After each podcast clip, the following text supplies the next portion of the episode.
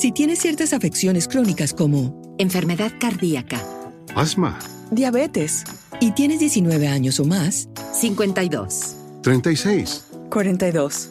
Puedes estar en mayor riesgo de contraer la neumonía neumocócica. Pregunta a tu médico o farmacéutico acerca de vacunarte con Prevnar 20, vacuna conjugada antineumocócica 20 valente, una vacuna de Pfizer que puede ayudar a proteger contra la neumonía neumocócica con una sola dosis. Prevnar 20 está aprobada para adultos para ayudar a prevenir infecciones contra 20 cepas de la bacteria que causa la neumonía neumocócica. La aprobación continua puede depender de un estudio de apoyo. No uses Prevnar 20 si has tenido una reacción alérgica grave a la vacuna o a sus componentes. Adultos con sistemas inmunitarios debilitados pueden tener una respuesta reducida a la vacuna. El efecto secundario más reportado fue dolor en el área de la inyección. Para más efectos secundarios comunes e información completa de prescripción, llama al 1-855-213-2138 o visita Prevnar20 en español.com. Pregunta a tu médico o farmacéutico sobre Prevnar 20. Si tienes ciertas afecciones crónicas como enfermedad cardíaca, asma, diabetes y tienes 19 años o más, 52, 36, 42. Puedes estar en mayor riesgo de contraer la neumonía neumocócica. Pregunta a tu médico o farmacéutico acerca de vacunarte con Prevnar 20, vacuna conjugada antineumocócica 20 valente, una vacuna de Pfizer que puede ayudar a proteger contra la neumonía neumocócica con una sola dosis. Prevnar 20 está aprobada para adultos para ayudar a prevenir infecciones contra 20 cepas de la bacteria que causa la neumonía neumocócica. La aprobación continua puede depender de un estudio de apoyo. No uses Prevnar 20 si has tenido una reacción alérgica grave a la vacuna o a sus componentes. Adultos con sistemas inmunitarios debilitados pueden tener una respuesta reducida a la vacuna. El efecto secundario más reportado fue dolor en el área de la inyección. Para más efectos secundarios comunes e información completa de prescripción, llama al 1-855-213-2138 o visita Prevnar20 en español.com. Pregunta a tu médico o farmacéutico sobre Prevnar 20.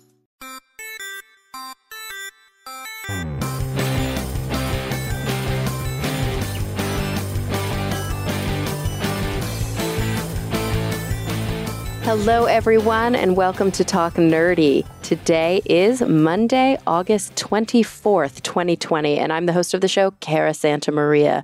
And this week I want to thank our top patrons, those who have pledged a, you know, significant amount of support to keep Talk Nerdy free for everyone else. They include June Sapara, Christopher Pitts, Michael Gaucher, Mary Neva, Pasquale Gelati, Ulrika Hagman, Dudas Infinitas, David J. E. Smith, Charles Payette, and Brian Holden. Thank you all so, so very much.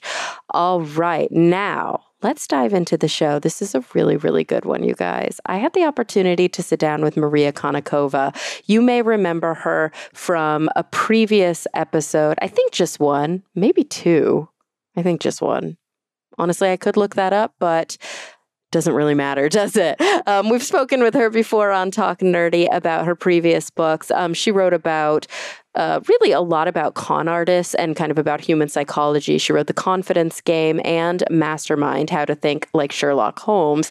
And that's what we would have spoken about on our previous episodes. She actually um, studied psychology academically and then went on to become, you know, just a really celebrated science writer across several different science platforms. But more recently, as she was researching for her newest book, she actually became a, pro- a professional poker player, sort of accidentally. She's won over $300,000 in tournament earnings, and she's going to share with us today a lot of the stuff that she learned in um, trying to understand poker. So her new book is called The Biggest Bluff How I Learned to Pay Attention, Master Myself, and Win.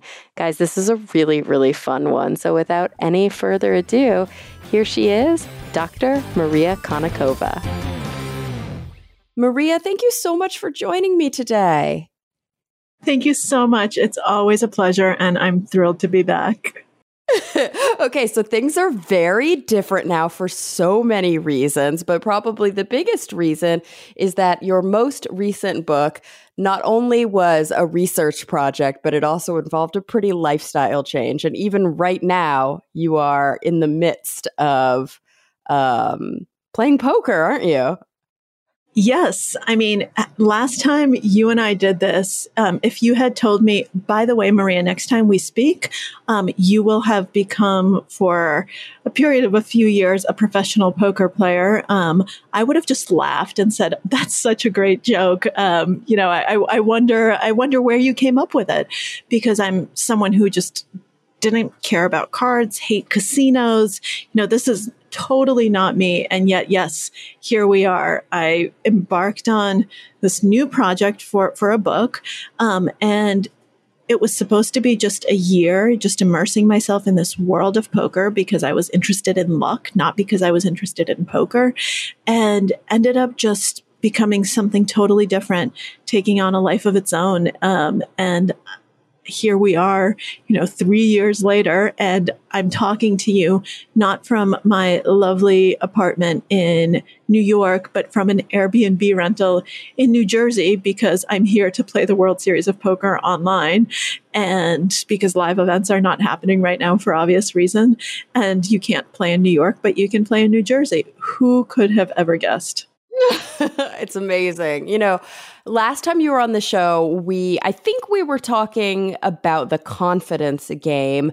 Um, your book before the confidence game was Mastermind, and one of the themes of these um, these first two books of yours was in in many ways I think connected to uh, your work as a science journalist, but also your academic career um, in psychology.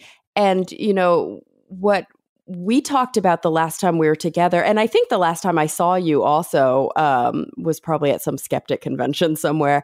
Um, the big theme of what you were talking about was this idea of like the con, like people conning other people, what it means to be a con artist, and like what the psychology behind that is. I remember we talked quite a bit about Donald Trump before he won. oh, oh, it was a different time. So, so did that that idea evolve into uh, the poker stuff. You know, I, I, play poker a lot too, so I'm super excited to talk to you about it. I'm not as good as you are, um, but I'm very excited to talk to you about it. And of course, one of the biggest parts of poker is the psychology behind poker. It's not just the numbers, it's not just the skill. Is that where your interest kind of started to evolve? You know, I, it would be so easy for me to say yes because in retrospect, the connections are so obvious. But no, um, it was it. It's only in retrospect that the the dots connect. Um, in the moment, they they didn't connect at all. And I actually I came to poker from a very very different angle. So the confidence game had come out, and you know, everything was lovely. And then I actually went through a really rough patch of, of bad personal luck um, in my life. I got very sick um, with some really strange autoimmune condition that to this day has not been diagnosed. It just went away, and you know, knock on wood, um, it's not going to come back because for stretches of time I couldn't leave the apartment because my skin became allergic to everything and anything Ugh. that touched it. Basically, I would just break out in these horrible hives, and it was painful, and they were all over my body and face and neck and everything. Um, and so I was trying to get this diagnosed, and it wasn't happening.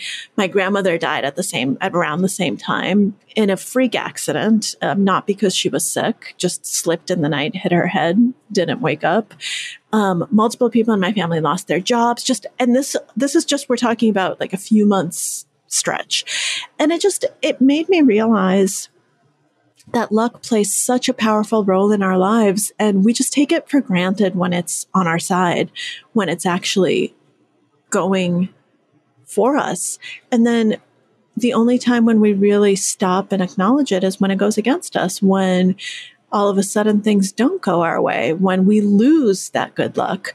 And I just became really obsessed with this idea. And, you know, I was spending a lot of time at home. I had lots of lots of time on my hands, so I w- started reading a lot and decided, you know, I want to write about luck for my next book. I want to explore this. I want to explore the limits of our control, how we can learn to tell the difference between skill and chance, between what we control and what we don't. And I didn't know how to how to find a way into the topic and what the story was. I just had this big philosophical query. And someone suggested um, that I look into game theory because they said, oh, it's, it's a good framework for looking at chance. So I picked up the theory of games, which is the foundational text of game theory, and realized that one of its authors, John von Neumann, was a poker player. And not only was he a poker player, but poker inspired game theory. And what he wrote about the game really caught my eye he said that real life consists of bluffing, of little tactics of deception, of figuring out what does this man think I mean to do. And that is what games are about in my theory. And that is what poker is about. So he went on to say that poker is the perfect model for strategic decision making in life because it's a game of incomplete information. There are things I know, things you know, things we both know. We all have to make the best decision we can, knowing that we don't know everything, knowing that all the information isn't out there, knowing that we have to just try to do the best we can. And ultimately, it's going to be uncertain and you can't control the cards, but you can do your best. And what you can do is get your money in as a favorite. Try to work the odds in your favor. And von Neumann thought that if you could find a way to solve poker, to solve no limit Texas Hold'em, which is the variant he played and the variant I ended up playing, then you'd have just the key to how to approach decisions in life. He thought it might even help prevent nuclear war. And by the way, von Neumann wasn't just the father of game theory. This is also one of the people who created the hydrogen bomb um, and the computer. So, so he knew what he was talking about. He was involved in the highest level negotiations. This really intrigued me, and I thought, what is this poker thing? Let me read about it. And something clicked when I started reading about poker. I thought this might be it. Why don't I learn this game? Why don't I get someone really, really good to teach me? You know, a year seems good. A year is always a good length for a book. You know, my year of this, my year of that works well, sells copies. Nice. Let's do it. um, and um, let me actually use poker as a way to explore this question of skill versus chance. Um, so that was my original introduction to the game, not because I thought, that there was any affinity to con artists, even though there is obviously not because I really was thinking about the fact that, you know, hey, your, your PhD in psychology is on decision making under uncertainty and risky situations. no, I wasn't thinking about any of that. It was really that skill versus chance question that, that propelled me into it. Oh, I love that so much. And I mean, that's something I think that has always drawn me to the game of poker. I've never taken the time. I mean, I'm looking at my bookshelf right now, um, and I see one, two, three, four, five, six, seven, eight poker books other than yours. Now I'm like, where do I put your book? Is it does it go with my poker books? Does it go with my psychology book? Uh, but yeah, so I know that I've read a bit about like poker theory in the past, but I've never you know really trained with somebody. I tend to prefer home games over over games in card rooms. I've definitely never um uh won a bought in uh, won a buy into the world series. Oh my gosh. Um but there is something that really draws me to poker because um, I think it speaks to sort of my skeptical tendency. So, not just this conversation about skill and luck and sort of what combination of two goes into sort of the macro decision making during the game, but also the sort of or sorry, micro decision making, but also the sort of macro conversation about how to, in the long term, win money playing poker. I've always been really intrigued by this idea of simply um, uh, minimizing your losses and maximizing your gains. Like you're always going to lose sometimes and and hopefully if you're halfway decent you're always going to win sometimes. So how can you make sure that when you win you win the most and when you lose you lose the least? And that was what always really drew me into the game yeah, and I think that that I mean it, it, goes it goes to show your your background and the fact that you are a skeptic and that you have this very thinking pursuit. Um, because what Erik Seidel, who who became my coach, taught me is that you can't play poker to have your goal be winning money because you can't control that. That's the outcome. Right. Your goal has to be how do I make the best decision possible? That's what you control. That's the process. And then if that's your goal. And if you work on optimizing your decision process and on learning how do I make the best decisions, then over the long term, you will make money. But you can't, if your goal is always to make money, you're going to make mistakes because your motivation is wrong. You're too outcome focused. And so you're going to let that seep in to your decision process, which is bad because that shouldn't be part of your decision process. And over the long term, you're going to lose money. And so what he what he really taught me is that you can't you have to think about what is within you to actually change, which is how you think about things, how you approach things, your reactions, your actions, your emotions, your logic, your thought process. That's what you should be focusing on. And then the money will come because in the short term, in the immediate term, I mean, variance only evens out over over volume. That's that's the right. cure to variance. And in the immediate term, in one hand, one game, one tournament, anyone can win. Anything can happen. It doesn't make you a brilliant player if you win a lot of money, and it doesn't make you a terrible player if you lose a lot of money.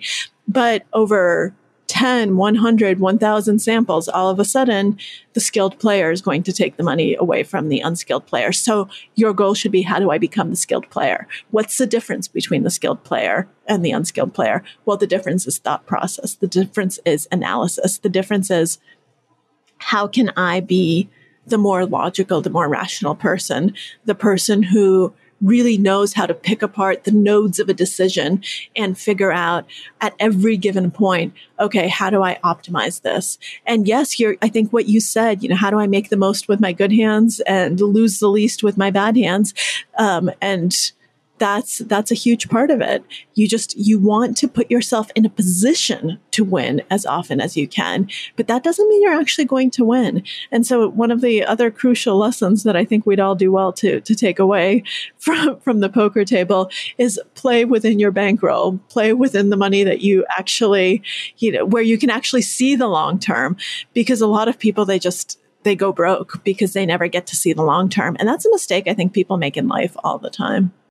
Absolutely. I mean, that reminds me of two big kind of features that I find really attractive about poker and that I've kind of noticed over the years that I've been playing are that one, the really serious players or the people who seem to have a more, maybe I should say, holistic grasp of the game tend to keep records like they tend to have a spreadsheet where they write down most of the games that they play. Not always, but that really helped me to see how often was I in the money. When I was in the money, how much money was I making? When I wasn't, how much was I losing? So that I could see on the long term if I was up or if I was down. Um, and what was the other one? It was in my head just one second ago, but I'm not fully coffeed yet. See, uh, that's another important thing. Don't play poker when you've first woken up in the morning. No, um, I think it is the an important one, thing, by the way. Yeah. no, it totally is. Don't don't underestimate it. Erik told me so many things. You know, you, you should only play when you're feeling your best self. I mean, unless right. unless you can't avoid it, um, because sometimes you know sometimes you need to play because you're in a multi-day tournament. But he said never play off a plane, never play when you're jet lagged. There's so many things that you need to take into account. So you joke about not being fully caffeinated. It's important. You want to. Right. Ma- one of the things about maximizing your edge is knowing yourself well enough to know how you're feeling. There's something that Erik Erik always says, which is, we'll see how I'm feeling in the morning when I ask him if he's playing something. And he means mm-hmm. it. He will forego huge events when he doesn't feel that he's 100% um, because to him it's just not worth it and yes keeping spreadsheets is so insanely important you have to keep track of everything because otherwise how are you going to have an objective measure of right. what's going on it's so easy to be subjective about yourself. I even I went through a period when I was really not doing well and not cashing in any tournaments. So I took it up a level um, and started tracking all of my hands and tra- oh, wow. started started tracking all of my all in confrontations so that I could actually calculate am I where am I running with uh, with respect to variance and this is obviously I mean it's still flawed but it's better than nothing and I was able to see, oh, I'm actually losing more than 50% of flips. I'm on the bad side of variance right now. And that gave me confidence. That made me able to play better because I thought, okay, you know, it's not like I've suddenly regressed and I'm now playing horribly. Um, it's that right now I'm just not winning in those spots um, at the correct quote unquote percentage because there is no correct percentage. There that percentage only matters over the long term. In the short term you know, the percentages don't care about you. They don't care whether you're running bad or running good. They they only care about long term. Right right. I and as you were saying what you were saying it reminded me of my other point because you actually used the word, which was that I am a tournament player. I very much enjoy playing tournaments. Not only do I enjoy the additional, I think, s- strategy that's involved, it also goes back to an earlier point you made, which is like to only kind of play within your comfortable buy in. And I find that in cash games, people sometimes tend to play much looser and they tend to, you know, some very smart poker players play cash games and clean up. But amongst friendly games, I find that cash games allow people to dig in a way that I'm not completely comfortable with. Whereas tournaments require a different, you know, the long game is different than the short game. Heads up is completely different than when you're sitting with eight people at the table. And so there's a change in strategy as your hands become more valuable later in the game. And I find that really, really intriguing. Likewise, likewise. Um, I, when I just started learning the game, I had a question posed to me, which I didn't even realize was a question, which was, Are you going to play tournaments or cash?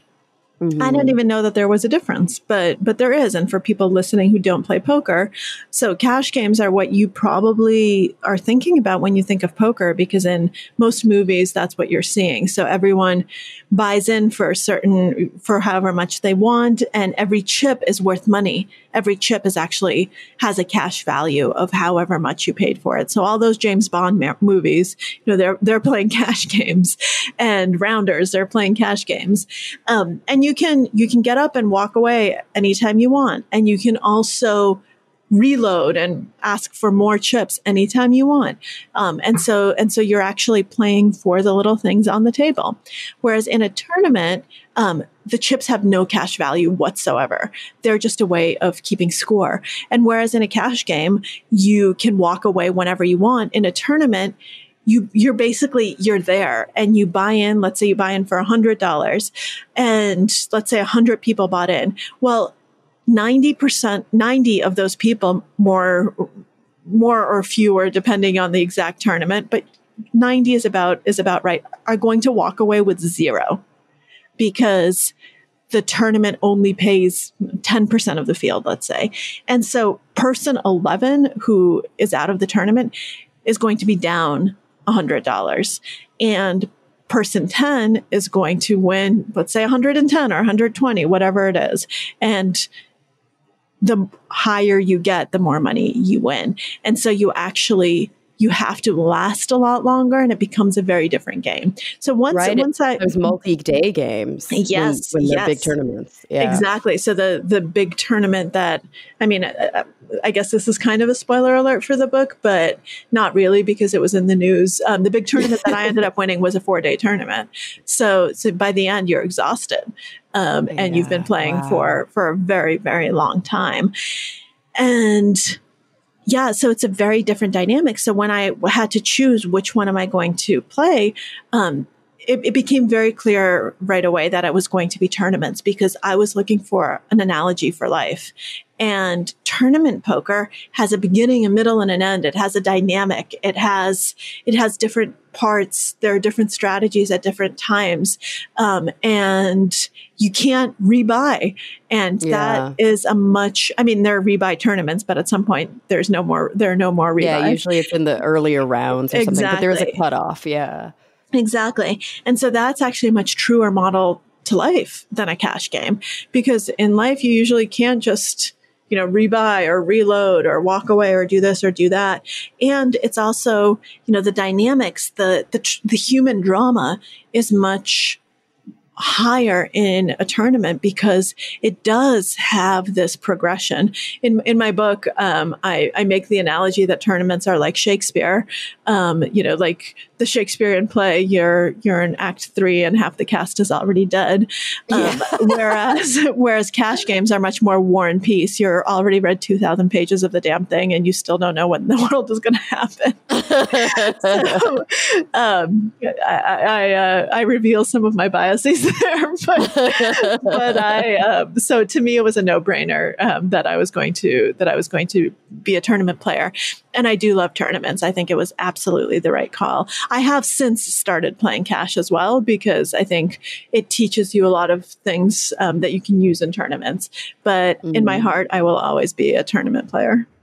Yeah, there's so many components to, you know, the analogies that you're talking about with life and with game theory.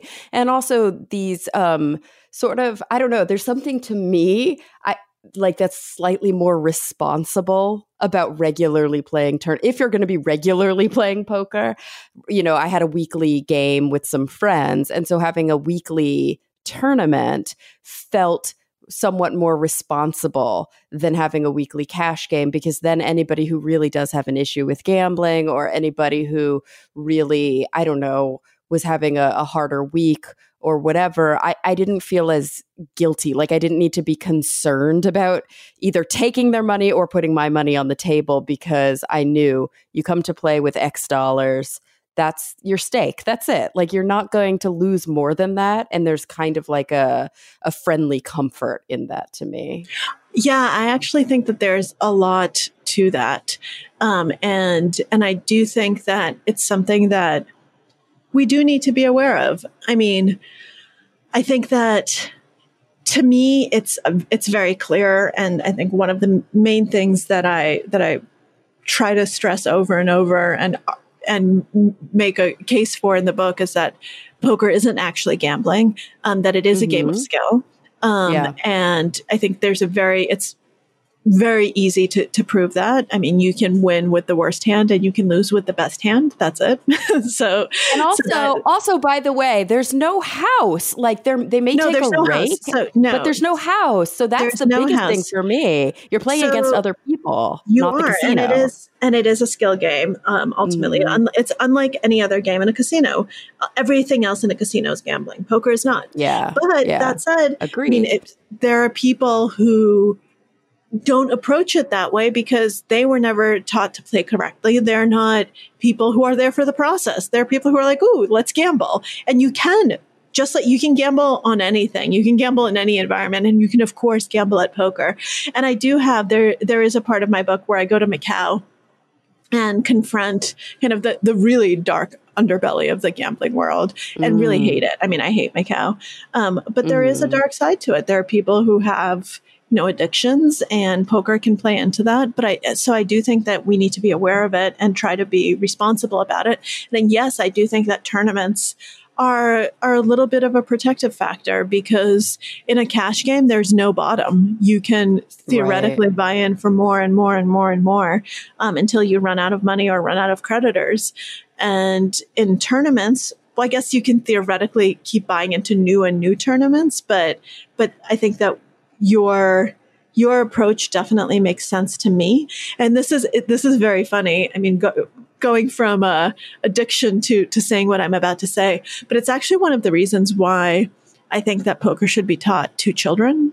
Um, mm, not I, so. Yeah. I think that there are lots of reasons for it. One, it teaches you critical thinking skills. It teaches you to think probabilistically. It teaches you statistics in a way that nothing else does. And I had a, P, like I said, I have a psychology PhD. This is what I studied. No real world environment actually teaches you to think probabilistically the way that poker does because poker forces you to sample these things correctly. So that is such a huge win if kids can actually understand, you know, what 70% is, what 75% is, what it means to, to make decisions under uncertainty, what all of these elements mean. That's an insanely powerful thing. I also think that it teaches them self control and emotional regulation and, and reading people and all sorts of things that are going to be so powerful later in life. So those are the skills it teaches them. But it also teaches them if you're teaching poker to children, you get to set the parameters for how they learn. And so right. you get to under, you get to show them the difference between process and outcome. If you get them to appreciate that, to appreciate the beauty of the game and to focus on the process, then they don't focus on the outcome. So for them, they don't even, they can't see it as gambling because they realize that it's not about that end result. It's about the thinking and the process. And so I think it will actually prevent a lot of problems later on in life where people were never really taught poker, just walk into a casino and are like, oh, huh, let's sit down and gamble, which is where I think a lot of the problems arise. Oh my gosh, absolutely. I'm so reminded uh, during the pandemic I completely rewatched start to finish The Wire and I'm reminded of when when Mr. Pryzbylewski was teaching in the school and like the kids were like not getting the math and so he started teaching dice and they started learning cards and things like that. And of course, you know, cards and dice have always been a tool usually at the college level, maybe not at like the middle school level, um, but they should be to learn, you know, probability and to learn statistics. But taking it to that extra level with poker, which is not just about the math and it's not just about calculating odds and it's not just about understanding whether or not, you know, you're committed to a pot or whether or not you, know you know counting your your bet versus what's in the pot but these bigger questions like you said about like emotional regulation about keeping not just keeping your cool under pressure but not going on tilt and not becoming personally angry at somebody because they sucked out on you on the river, you know, because they just happen to have a really good hand, not wanting to get in a fight with them. Because I've actually seen some pretty amazing interpersonal issues at a poker table before. I mean, that's like a talk about a microcosm of life. You're so right. It, it, there's so many layers to it. Oh, for sure, for sure. I mean, I, I, I, what you said really resonates with me because I came to poker not really knowing what to expect. I mean, I knew it was going to teach me, you know, some of the game theory stuff, right? That's mm-hmm. that's what brought me to it. But I didn't realize that it was going to be like a therapy session on steroids because right. you're under so much pressure and making you have to think clearly for so long and it gets emotional. And so all your issues come out at the poker table. All the shit you're carrying with you, it's going to come out at some point. It's going to erupt. And if you don't deal with it, it's going to affect how you play. And mm-hmm. so it forces you to confront a lot of your issues and it forces you to do so because in life, you can usually ignore it even if you kind of know, but you don't really have to know because you never are forced to. In poker, it's affecting your bottom line. You're losing money. You're very incentivized to fix it and to actually pay attention to it because if you don't, you're going to be a losing player. And so the, the fact that you get this very direct feedback and that the feedback actually plays into your wallet um, is such a powerful learning mechanism. And so all of a sudden, you know, maybe I knew I had some of these issues. A lot of them I wasn't even aware of, but maybe I knew about some of them. And yet I was never really motivated to do anything about it.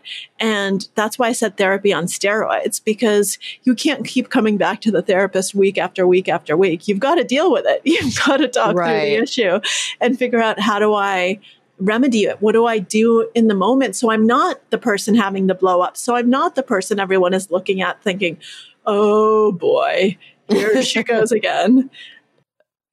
Oh my gosh, it's so it's it's such I'm so glad that this was what you tackled. I mean, I think it's so much deeper too than the headline, which anybody who has been following your, your work for several years or who happened to, um, luckily enough, come across the headlines when you were playing in these professional events and continue to do so. But when you first started making headlines with this, I think for them, the top line is, you know, science journalist goes to learn about poker ends up becoming a pro poker player. Look how cool that is. And there is something very cool about that. I mean, that must have been so freaking exciting for you. But I'm so glad that the book is so much more than that. I mean, there is this um you know, this autobiographical component to it, of course, where it's like your kind of hero journey in the game.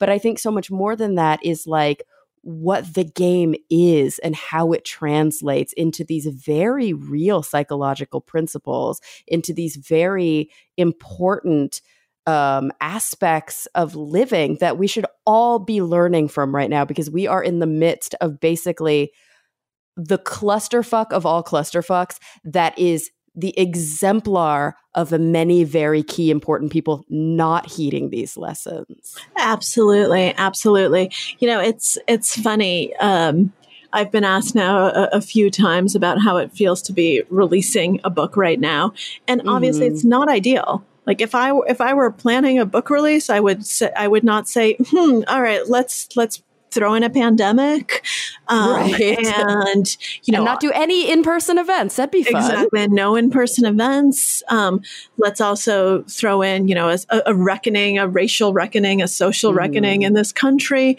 Let's throw in an economic crisis and you know let, let's do let's do all of these things um, at once. And i think that'll be a great fun time to release a book. Obviously yeah. obviously no.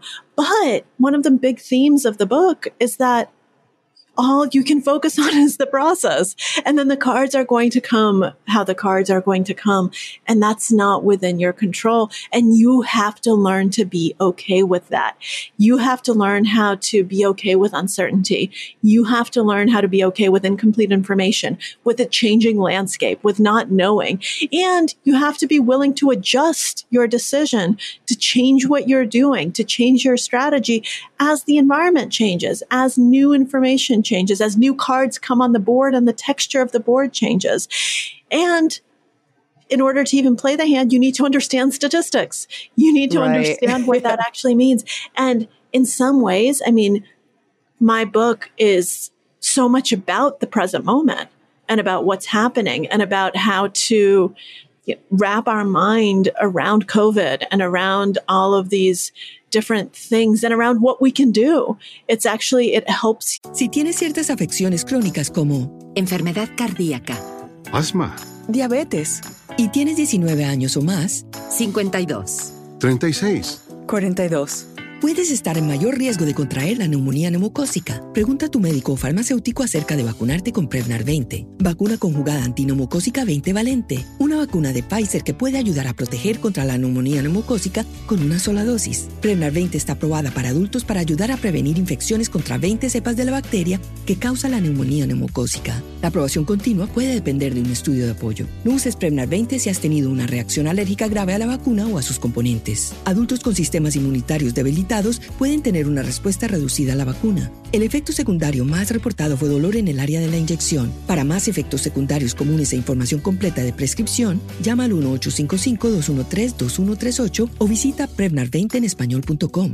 Pregunta a tu médico o farmacéutico sobre Prevnar 20. With the Lucky Land slots, you can get lucky just about anywhere.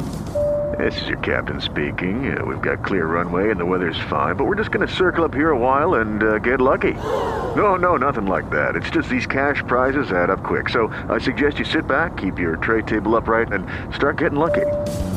Play for free at LuckyLandSlots.com. Are you feeling lucky? No purchase necessary. Void where prohibited by law. 18 plus terms and conditions apply. See website for details. You I think regain agency and be okay with the fact. I mean, you, you can never truly be okay with it, but at least make your peace with the unknown and with, with the fact that there are all these forces that are so much bigger than us. And so what we can do is be good statisticians, understand what's going on and make good individual choices like wear a fucking mask. Um, sorry, I had to throw that in there. Yeah. Yeah. it's, I mean, it's, it's so true. And it, I think it resonates so much with me. I'm not sure if you know because it's been a while since we last hung out, but I um I decided to go back to school three year actually, I'm about to start my fourth year in my PhD program. So I'm finally getting that psychology degree, but I'm studying um, clinical psych. So I'm working towards licensure at the end of this. And my um my sort of specialty or my orientation within clinical psych is existential humanistic psychotherapy. And so many of these themes that you're talking about resonate so deeply with me, these ideas of kind of like suffering and experiencing these deep existential issues in life that are universal, but um, many of us don't learn how to cope with um, I guess one of the things I often talk about is ambivalence, right? Like that things can be happening that are both good and bad, or things can be happening that are both exciting and frustrating, or whatever the case may be. It's complicated. There's gray area, there's nuance. And a big part of psychotherapy, but also I think a big part of learning how to navigate the world and a big part of playing poker is is that you have to be okay with the kind of ebb and flow and constant flux and the discomfort that comes along with that. And sort of you know this, these are why these are reasons that I'm very interested in meditation and I'm very interested in mindfulness because it's this giving in in a way to allowing yourself to be bathed in your own experience or your own suffering and make meaning and sense of it, as opposed to fighting against it so much, which I think allows you to find real equanimity and real peace. And in some ways, I think makes you a better poker player. Yeah, absolutely. I think that there's this constant feedback loop between poker and life because I think mm-hmm. that you bring, so as a psychologist, I was able to bring a lot of tools to poker that made me a better poker player. But then playing poker actually I think made me a better person and made me right. better at life. Um, and it's so funny because my first book, Mastermind, it was about Sherlock Holmes, but really it was about mindfulness back before mindfulness was a buzzword. I mean, mm-hmm. that was mm-hmm. the, that was the main theme of it about kind of learning to be present and learning to be kind of in the moment. And it's so funny because I do, I do yoga every morning and I meditate. Um, but one of the most meditative things I've done is play poker. And it's so, I mean, it sounds so strange to say that, but I was actually able to find kind of some sense of Zen at the poker table out of this very, very measured and very conscious attention that, that you have to, that you have to, exude if you're going to really take in everything and really immerse yourself in the game and in the experience. And I think that it's actually fed back in and made me able to pay attention and be more mindful, be more present in everyday life as well. And so it's this, it's this fascinating constant back and forth. And yes, I, I think it's such a powerful lesson, as is mindfulness, as is all of these things. It's a powerful lesson in letting go mm, and, and yeah. just in not just in maximizing control, absolutely. So this isn't like a call against free will, um, which a lot of people think it might be. They're like, oh, well, you know, if, if chance is so huge and if then I don't need to make any decisions and exactly. I, I, I can do anything. Carry by the river. Yeah. Exactly. Yeah, yeah. Exactly. No, it's actually, it's, it's a call to action to exercise mm. as much agency as you can over the things that you have agency over because there's so much more that you don't control. So you have to really maximize what you can and then be okay with those other elements. Making peace with the other elements doesn't mean stop making choices and give up your agency where you don't need to give up your agency.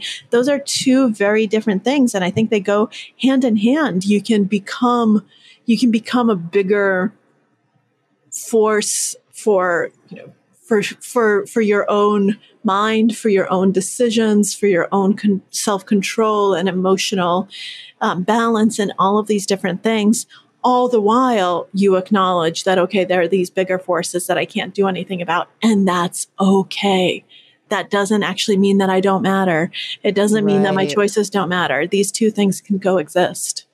Oh my gosh. It's so, I mean, as you're saying that, I'm just reminded of how much my mantra throughout, and it never was as a child or even I think as a mature adult, but as I've found myself more kind of um, deeply involved in reading psychology and philosophy literature and also actually seeing patients and working with individuals. You know my last um, placement for training was an inpatient not really inpatient but a residential center for girls with um, like severe complex trauma so a lot of these kids had like long um, un- unfortunate uh, histories being victims of sexual assault and physical assault. And obviously, they were the, struggling with a lack of agency during like these really formative years. And one of the th- themes that I went back to over and over with them, but also in my own life, is the serenity prayer, which is funny because I'm not religious. So I always take right. the God part out of it. Like, I don't believe in God. But once you take the like God grant me thing off the top, it's exactly what we're talking about. It's about you know, doing what you can within when you can do things, um, giving in or at least finding equanimity when you can't. But then the important thing, the part that a lot of people forget is the wisdom to know the difference, yep. which is so hard. So often in life, we'd want to swim upstream when it's not that efficient to do so. And we refuse to let the stream carry us when it's direction we want to go anyway and finding that balance that's that is a poker tournament right there. But it also is soup to nuts what it is to be alive. Absolutely. Absolutely. Um, yeah that that's it's it's such an important it's such an important lesson. And yes being able to tell the difference. And that's why poker is such a beautiful teaching tool because it takes away a lot of the noise. In life, right. it's really difficult to learn a lot of these things because you can always, you know, blame something for bad things and you can always take credit for good things. And you don't actually ever have to really learn to spot the difference because there's enough noise. There's enough other stuff that, that there's always something else. Poker is a game. It's simplified, which is wonderful. Some people say, "Oh, it can't be a good metaphor for life because it's just a game." No, it's, it's actually, a complicated game, but yeah, it's, it's a right. It's a complicated yeah. game, but it's also it's a it's a game, and so there are rules, and you are in a closed environment, and mm. so you mm. can actually figure out, okay. What am I controlling? All right. Well, I don't, and what don't I control? Here's what I don't control. The cards that I'm dealt at the beginning, I didn't control. Neither did anyone else at the table. And I don't control any of their cards and neither did they. So, so if they mm-hmm. say, you know, if I just got dealt kings and someone else got dealt aces and I don't know about that, that's nobody's fault. That's just how the cards, that was just random chance. And I can't blame them for it and I can't blame myself. And that was, that was something I couldn't control. I can't control the next cards that are coming out, right? What the flop is, or the turn, or the river. For people who don't play car- uh, poker, those are just the community cards, the face up cards. So I can't control that. Okay, well, then what can I control? Well, I can control what I choose to do. I can control my actions. You know, how do I play these cards? What do I, what strategy do I use? And there are lots of things within that that I can, that I can control. I can control what I'm paying attention to. What information am I actually taking in and using? to make my decisions? What am I looking at? Who am I looking at? What am I noticing? What am I discounting? These are things I control. I control my emotions. I control how I react to certain things. I control how I react to certain people or to certain things happening or to certain cards coming out. That's that's what I'm controlling. The cards, that's the external stuff that I don't control now let me take this away from the poker table. Let me try to figure out the analogs. Let me try to figure out you know how do i find that stuff in real life? I think there's a there's a real stoic philosopher aspect to poker and learning to identify the things that we do control, learning to identify the things that are within us to change. And then the rest of it dismissing and realizing, okay, you know, that's, that's not something I have anything to do with. So I think there's, there's a lot of stoicism in there. Um, and I think that that's a really powerful way of making better decisions and just leading a better life because you also, I think this is something that you were also saying, that mental framing is so important. What do you choose to highlight? What do you choose not to focus on? I think poker can make you much more emotionally resilient, much more able to cope with bad beats that life throws at you, with the stuff that's, that goes against you that you had nothing to do with. I think poker gives you the tools to reframe it, to move on, and to figure out how do I grow from that? How do I learn from the failure to become a better decision maker and to put myself in a position to get lucky the next time? Right. Like there are those experiences, you know, and I'm trying, I've been trying not to use too much like insider lingo, um, even though I want to like dive into all these like specific examples. But I feel like one hour podcast is maybe not enough time to learn the entire lexicon of poker. Um, but one thing that can happen at the poker table is that somebody will suck out on you, like on the river card. So it basically means they were, their odds of winning were way lower than yours. So you've been betting appropriately. You, you feel like you, you are in a much stronger position to win. And then they pull out, let's say, the one card they would need to beat you, which is like s- statistically improbable, but it happens. And so when that happens, what I love about like a good suck out is that you're allowed to experience it. You know, people stand up and they go, ah, and everybody in the room, if you're playing in a, in, you know, a public forum, um, or even if you're playing in a small home game is like laughing or like screaming, oh my God. And there's all this emotional kind of experience around it. And then you get past it and then you move on and you play the next hand and you try not to play on tilt, which means you try not to make stupid decisions because you're like emotionally still kind of distraught. And I like that because, like you mentioned, it's about developing that kind of resilience, but it's also about allowing yourself to feel and allowing yourself to feel passionate um, when when it kind of is emotionally and psychologically um, important to you and then learning from it and continuing on your journey. Like there's just so many of those parallels that I think are are really important. And and one that I really wanted to highlight because um, I was like, okay, we should get into some of the technical game, and also I want to talk a little bit about your autobiographical experience.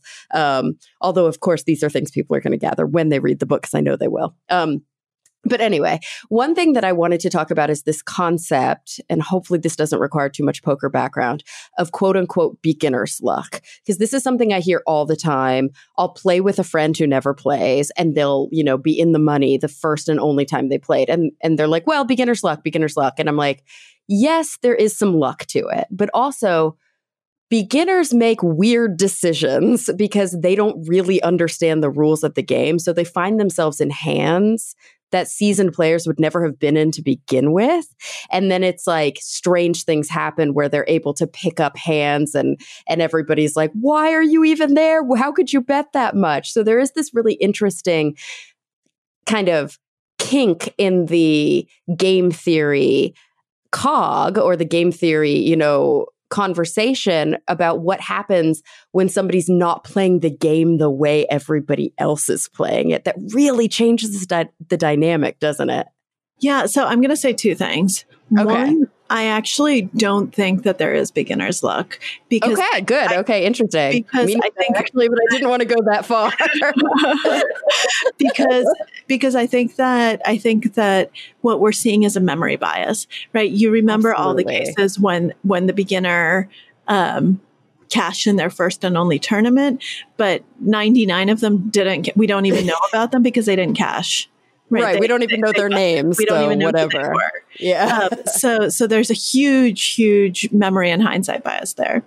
Um, secondly, there's a chapter in my book where so my, my main coach was Erik Seidel, but someone else I worked with and still work with a lot is Phil Galfond, who's another mm-hmm. just brilliant player. And there's there's a chapter devoted to to the Phil philosophy where he was really trying to teach me um, at the early stages of my journey how to how to approach a lot of different decisions. And one of the things he said was exactly what you were saying that, well, a lot of times people will rail and say, you know, I can't play against bad players. Um, I have no idea what they're going to be doing. And, and they get very annoyed and they say, well, um, you know, I I, I can't win here. There's there's nothing I can do. Um, yeah, like they're not bad. playing the right way. Exactly, Why not? Exactly. Yeah, there's, there's, a joke in poker. I'm going to move up in stakes to where they respect my raises, and it's right. but, but, actually, some people do that, um, and it's wrong because if you if you aren't winning, you should not be moving up in stakes. However, so what Phil told me was that even bad players have a reason for what they do. What your goal needs to be is to figure out what that reason is. And once you figure it out, you can play against them. Everyone has a motivation behind that decision. And for someone who's a beginner who doesn't know what they're doing, it might just be something like, oh, well, you know, I just want to see the next card. I'm interested. I'm not quite sure what to do. So I'm just going to call. Calling is right. in some ways like the, the easiest thing to do. Once you figure out what they're doing, you can play against them all of a sudden you understand why they find themselves in certain spots because getting mad at them is not the answer. Getting mad and railing and getting annoyed, that's not going to help you. What you need to figure out is how can I help myself? How can I actually take advantage of this situation? You want bad players at your table because, yes. because ultimately you will take their money. And your goal is always to ask why. And this, this was that. such an important lesson that he taught me because it wasn't just about other players, it was also about yourself. So Phil mm. also taught me you always have to ask why you're doing something. Always know the reason. And that's so helpful because it prevents you from just taking reflexive actions just because you want to or just because it's what you always do or, or whatever it is. or It because you think it's what you're supposed to do, regardless exactly. of the That's not a good reason. Yeah. and and it's so important to know that. And it's that's something that i've really taken away from poker. Always ask why. Because everyone it helps you not be judgmental. It helps you realize that everyone is motivated by something. It helps you really see Hey guys, it is Ryan. I'm not sure if you know this about me, but I'm a bit of a fun fanatic when I can. I like to work, but I like fun too. It's a thing. And now the truth is out there. I can tell you about my favorite place to have fun. Chumba Casino. They have hundreds of social casino style games to choose from with new games released each week. You can play for free anytime, anywhere and each day brings a new chance to collect daily bonuses. So join me in the fun. Sign up now at ChumbaCasino.com. No purchase necessary. Group. Void prohibited by law. See terms and conditions. 18 plus. With Lucky Land slots, you can get lucky just about anywhere. Dearly beloved, we are gathered here today to. Has anyone seen the bride and groom? Sorry, sorry, we're here. We were getting lucky in the limo and we lost track of time. No, Lucky Land Casino, with cash prizes that add up quicker than a guest registry. In that case, I pronounce you lucky. Play for free at LuckyLandSlots.com. Daily bonuses are waiting. No purchase necessary. Void where prohibited by law. 18 plus. Terms and conditions apply. See website for details. the world from other people's perspective which is another hugely important thing that poker teaches you because that's what you need to try to learn how to do if you're going to be a good player figure out what other people are thinking Right. It does. It I, I continue to see these parallels with my own journey, learning how to be a good psychotherapist is like, you know, one of the things that you learn really early on is that therapy is not just about telling people insight. You know, everybody thinks that's what it is. Like, oh, if I go to therapy, my therapist will like give me insight. And it's like, I can't give you insight. I can't be like, you're with the wrong guy. He's hurting you. You should leave. Like, how many times have you heard that? A million times, right? You have to come to your own insight. And a big part of being a therapist is understanding why people find themselves in similar positions over and over, or understanding why they make the decisions they make, even if they don't seem rational to me or you or literally anybody else in their lives there is an intrinsic motivation and sometimes it's really powerful like like overwhelmingly powerful. And of course you see that at the poker table. I think one of the best examples that i often think of um, and i'm wondering how much you use this in your book um, is the idea of folding a pair of pocket aces. So you know they're good hands in poker and they're bad hands in poker but they are only meaningful insofar as how they kind of fit with the board. So in in Hold'em, you know, there's you, you get dealt two hands, and ultimately by the end of all the betting rounds, they're three face up. Or sorry, you get dealt two cards. They're three face up cards or five face up cards. Sorry, and so you're playing with the best five out of the seven. Um, eh, Pocket aces, right? Undeniably is the best hand in poker. Like you have the best odds with it, but it doesn't mean it holds. Like we talk Right. about cracking So- aces all the time. Yeah so pocket aces is the best hand pre-flop so you have There to you go. Yeah. that the value of your hand is only as good as the environment. So, absent any other information, pocket aces is by far the best hand. However, as more cards come out, the information changes. And what you need to realize is that, first of all, even pocket aces, if you're against one player, they're only about 75% give or take to win. Mm, As the pot becomes more multi-way, which means as more people are in it, even pre-flop, your odds go down. With three people, with four people, all of a sudden you can be as low as 60% because Right. now you're no longer against two cards. You're now against, you know, six, eight, whatever cards. Um, little free strategy advice. This is why you do not limp pocket aces. A lot of people love Mhm. to trap with them. Do not do that. You do not want a multi-way pot. Anyway, players out there get people out. Get people out.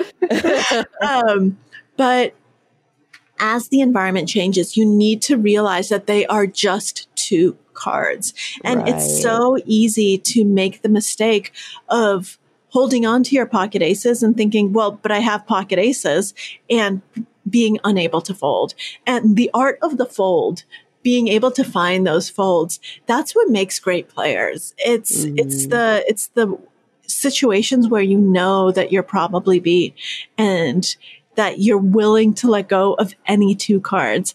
That's why it's also better to not be a nit, which is a tight player who only plays really good hands, because that makes it harder to let go. If you're only playing, you know, 5% of hands, you're only playing pocket aces and pocket kings and pocket queens, maybe pocket jacks, you know, a few, a few different things like that.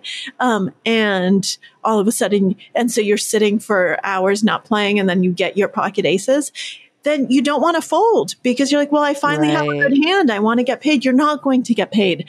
That's why it's actually beneficial to learn that there are different types of hands that you can play and that playing more of them can be a huge advantage because that way you realize, you know, it's just a pair. A pair yeah. is just a pair. And you know what beats a pair? A set beats a pair. Do you know what else beats it? A straight. Do you know what else beats it? A full house. Do you know what, you know, do you know what else beats it? Two pair. There's yeah. many, so many things beat a pair. And so you need to be conscious of the environment and you need to be willing to take feedback from the environment, even if it's feedback you don't want to listen to. By the way, this has nothing to do with poker now.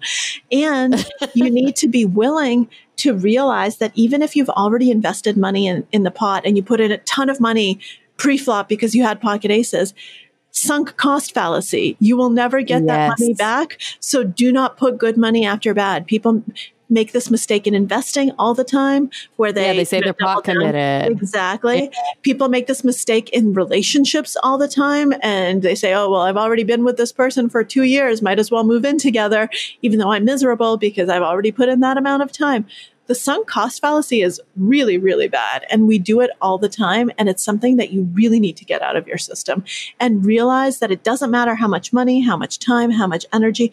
It doesn't matter what you've done in the past because you can't change that. This brings it full circle to what we've been talking about this whole time. What can you control? Right mm-hmm. now, what you do now, mm-hmm. and the kind of the, the actions that you take going forward. You can no longer control what you already did. That's past. So at least try to make the best decision now with the information you have. Right. And that's what resiliency is. It's about learning from all those things that happened and moving forward armed with new knowledge and and you know a new ability to kind of ebb with that. And I mean, this this conversation about the sunk cost fallacy, about being able to fold your aces, it's so important for two reasons. Like you said, A, it's about, you know, you don't want to be a nit. You don't want to be one of these people who always only you play super tight, but you only play really good hands because um, sometimes you'll wake up with aces and then they'll get cracked and you can't fold them because it's just too psychologically difficult for you. But on the flip side of that, people will always fold to you. And that's something that's so important as well. That kind of decision making for yourself affects your own, you know, outcomes in life, but it also affects how other people approach you. And so if you're somebody who cannot fold your aces, or if you're somebody who only ever bets when you have a good hand, people are going to get quick to that. And then they're going to manipulate you and take advantage of you. And all of a sudden, now you're seeing how it goes both ways. Absolutely. Absolutely. And that's what is so important to remember. Nothing in life or in poker is one way. It's right. all interactive.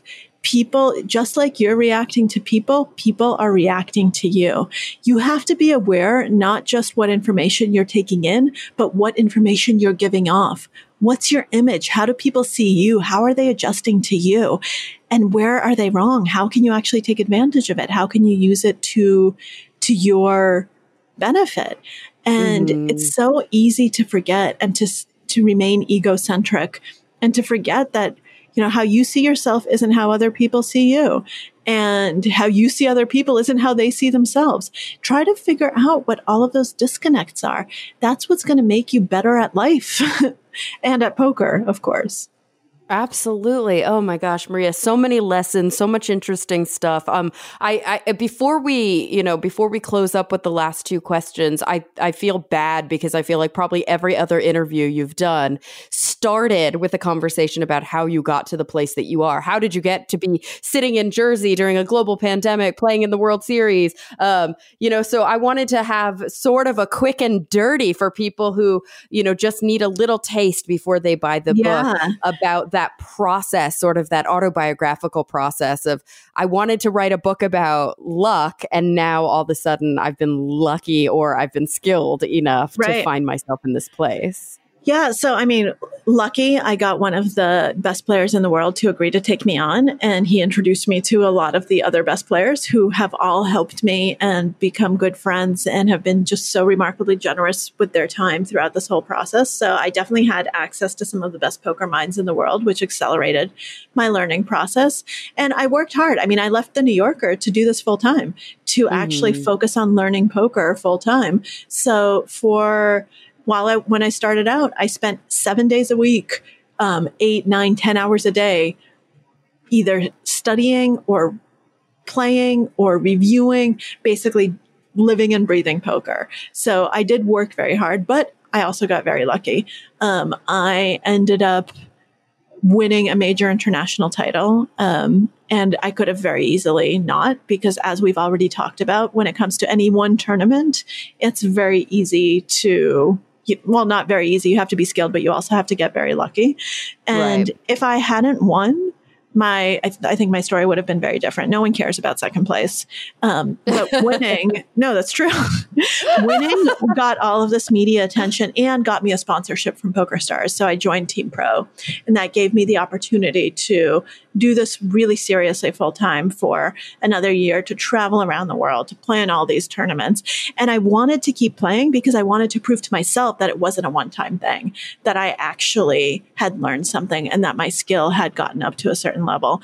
And so, and I did prove that to myself. I ended up making multiple other final tables around the world, um, had multiple second place finishes, no more big wins.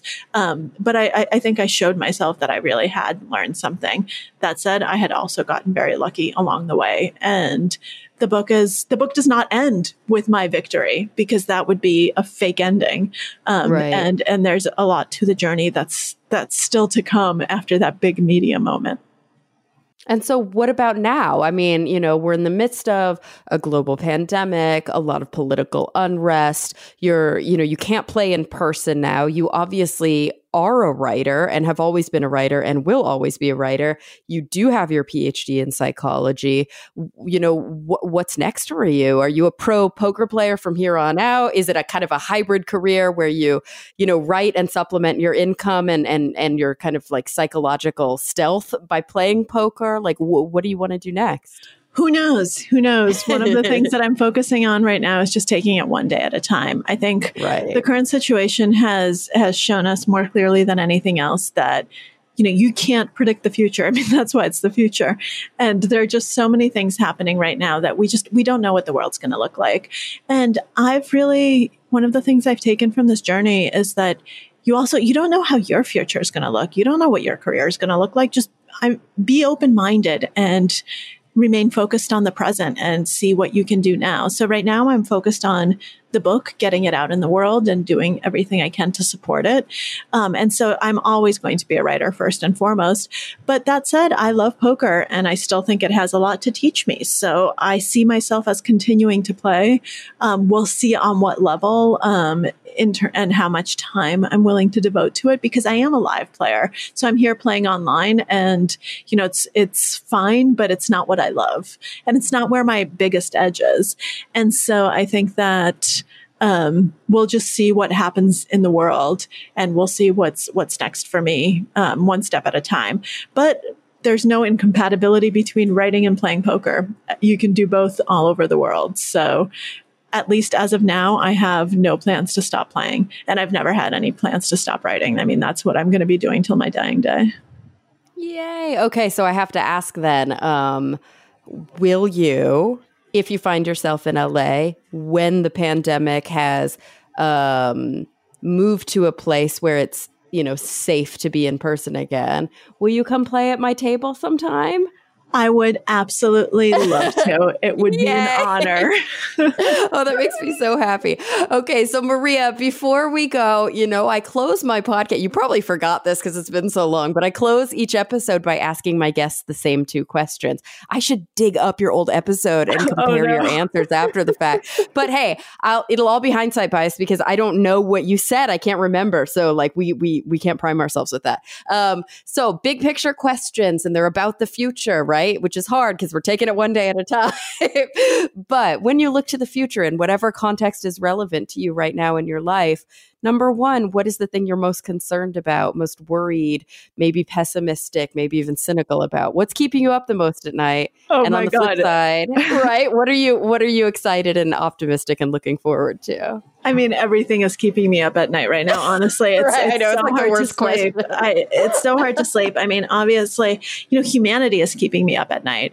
We everything that's happening in the world and in the United States. I'm just, I'm so dispirited. And the thing that really scares me, um, I'm sorry, I'm going to have to get political, is that we might still end up reelecting Donald Trump. And that right. just, that makes me want to cry. Um, mm. because so many of the things that I'm worried about, I mean, I'm worried about our s- social structure, our safety net, just basic human rights and people being treated as people. Um, I'm worried about bigger things like global warming. Um, and all of these things are being undermined by the current idiot in chief that we have. Yep. And, and he's bringing out the worst in so many people. And I think that that, that really scares me. And the fact that we might be facing a second term, I don't know if our democracy will survive and how.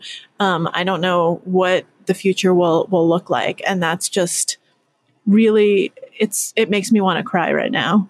Um, and i think that there's a very good chance of it. And anyone who says he's never going to win re-election i think doesn't know what they're talking about.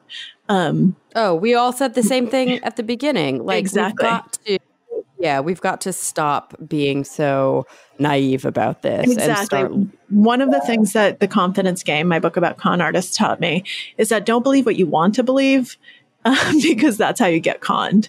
Um, be be willing to believe the things that you really don't want to believe, and try to kind of confront those bad versions. And that's that's what's keeping me up.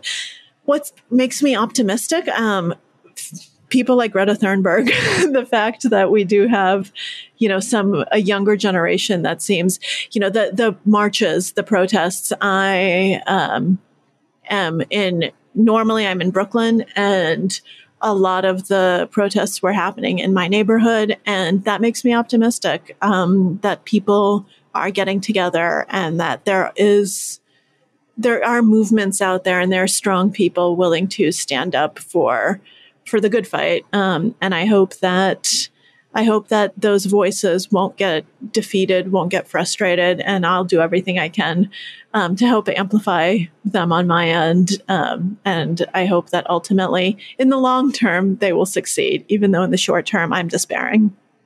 Here, here. Everyone, Maria Konnikova, her book is The Biggest Bluff How I Learned to Pay Attention, Master Myself, and win. Thank you so much. This was so much fun. It really was. I wish we could do this every week. It was like a therapy session and wonderful friend reunion.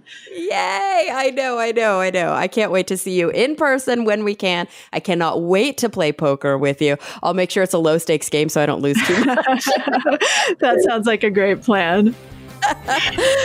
so thank you so much once thank again. Thank you so much. Of course. Thank you for coming back week after week. I'm really looking forward to the next time we all get together to talk nerdy. Lucky Land Casino asking people what's the weirdest place you've gotten lucky? Lucky? In line at the deli, I guess? Aha, in my dentist's office. More than once, actually. Do I have to say? Yes, you do. In the car before my kids' PTA meeting. Really? Yes. Excuse me, what's the weirdest place you've gotten lucky? I never win and tell. Well, there you have it. You can get lucky anywhere playing at LuckyLandSlots.com. Play for free right now. Are you feeling lucky? No purchase necessary. Void where prohibited by law. 18 plus. Terms and conditions apply. See website for details.